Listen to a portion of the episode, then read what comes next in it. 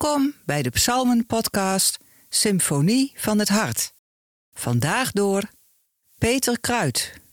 Vandaag is de dag van Psalm 71. We lezen vanaf vers 9 tot 22.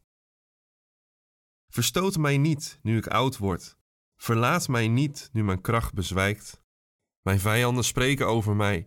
Ze loeren op mij en spannen samen. Ze zeggen: God heeft hem verlaten. Jaag hem op, grijp hem, niemand die hem redt. God, blijf niet ver van mij. Mijn God, kom me haastig te hulp. Laat mijn tegenstanders van schaamte bezwijken. Wie mijn ongeluk zoeken met schande worden bedekt. Ik blijf naar u uitzien altijd, uw lof brengen, meer en meer. Mijn mond verhaalt van uw gerechtigheid, van uw reddende daden dag aan dag. Hun aantal kan ik niet tellen. Spreken zal ik over uw macht, Heer, mijn God, de rechtvaardigheid, roemen van u alleen. God, u onderwees mij van jongs af aan, en steeds nog vertel ik uw wonderen, nu ik oud en grijs ben. Verlaat me niet, o God, zodat ik het nageslacht elk nieuw kind kan verhalen van de macht van uw arm. Uw gerechtigheid rijst hoog op, o God. U hebt grootste daden verricht. God, wie is aan u gelijk? U hebt mij doen zien veel ellende en nood. Laat me nu herleven. Laat me herreizen uit de diepte van de aarde. Verhoog mij in aanzien en omgeef mij met uw troost. Dan zal ik u loven bij het spel op de harp. U en uw trouw, mijn God. Ik zal voor u zingen bij de lier, Heilige van Israël.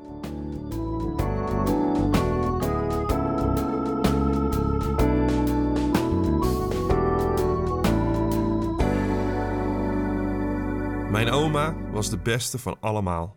Echt een geweldig mens.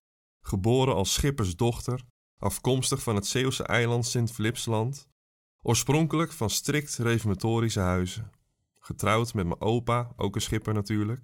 En samen voeren ze, kregen ze kinderen en is er nog een emigratieavontuur geweest naar Amerika, waarvan ze na een paar jaar met een ervaring rijker zijn teruggekeerd. Nadat ze rond hun pensioensgerechtigde leeftijd aan de wal zijn gekomen, zijn ze tot een soort geloofsverdieping gekomen tijdens een tent-evangelisatiecampagne. Het heeft ze zo mogelijk nog kleurrijker gemaakt. Mijn oma is nog wel eens meegevaren met ons nadat mijn opa overleden was. En het mooie aan haar vond ik dat je echt contact met haar had, alsof er geen generatiekloof bestond.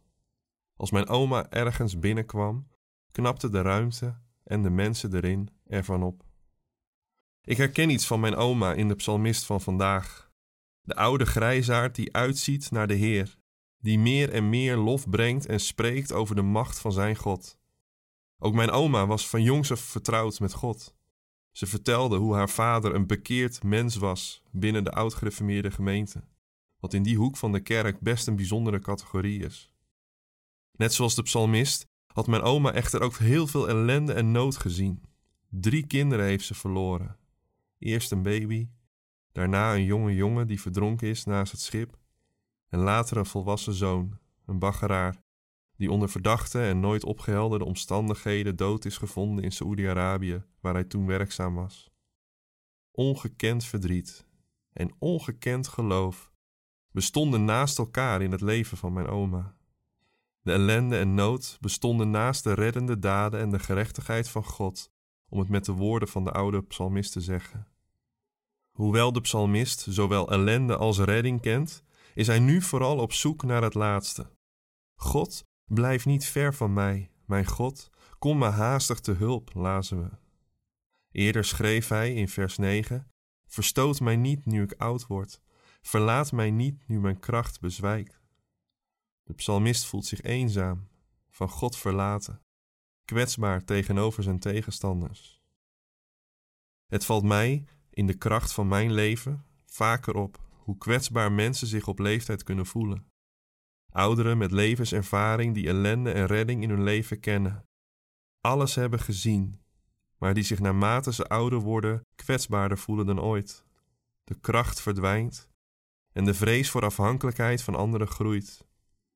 Sommigen voelen zich te veel en overbodig. Anderen worstelen met eenzaamheid. Laat mij nu herleven Laat mij herrijzen uit de diepte van de aarde. Verhoog mij in aanzien, omgeef mij met uw troost, bidt de psalmist. Een gebed dat alle aspecten van verlossing raakt. Nieuw leven, opstanding, troost, waardigheid. Het zijn die dimensies van het leven die zo vaak buiten onze regie liggen. We hebben dood en leven, liggen en opstaan, verdriet en troost, vernedering of waardigheid meestal niet in eigen hand. We zijn hierin ten diepste afhankelijk van God zelf, van Zijn gave aan ons. De psalmist begrijpt dat en stort zijn hart bij God uit.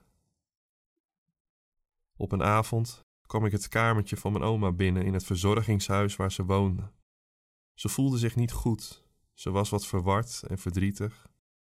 Ik ben er even geweest en heb een psalm gelezen met haar en we hebben samen gebeden. En toen ging ze slapen. En niet lang daarna is ze overleden. En zijn de woorden waar geworden waar de psalmist in deze psalm om vroeg. Mijn oma leeft en zal herrijzen uit de diepte van de aarde.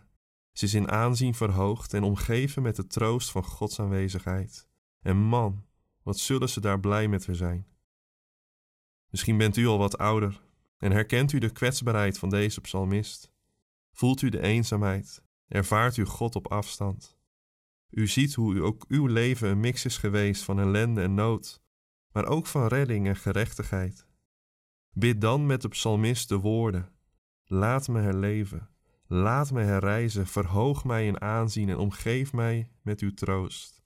En weet dat de woorden van dit gebed vandaag waar kunnen worden, in de kleine glimpen die er altijd onverwacht zijn, maar ook in de wetenschap dat over de drempel van het leven heen deze woorden vast en zeker zijn. Het beste komt nog.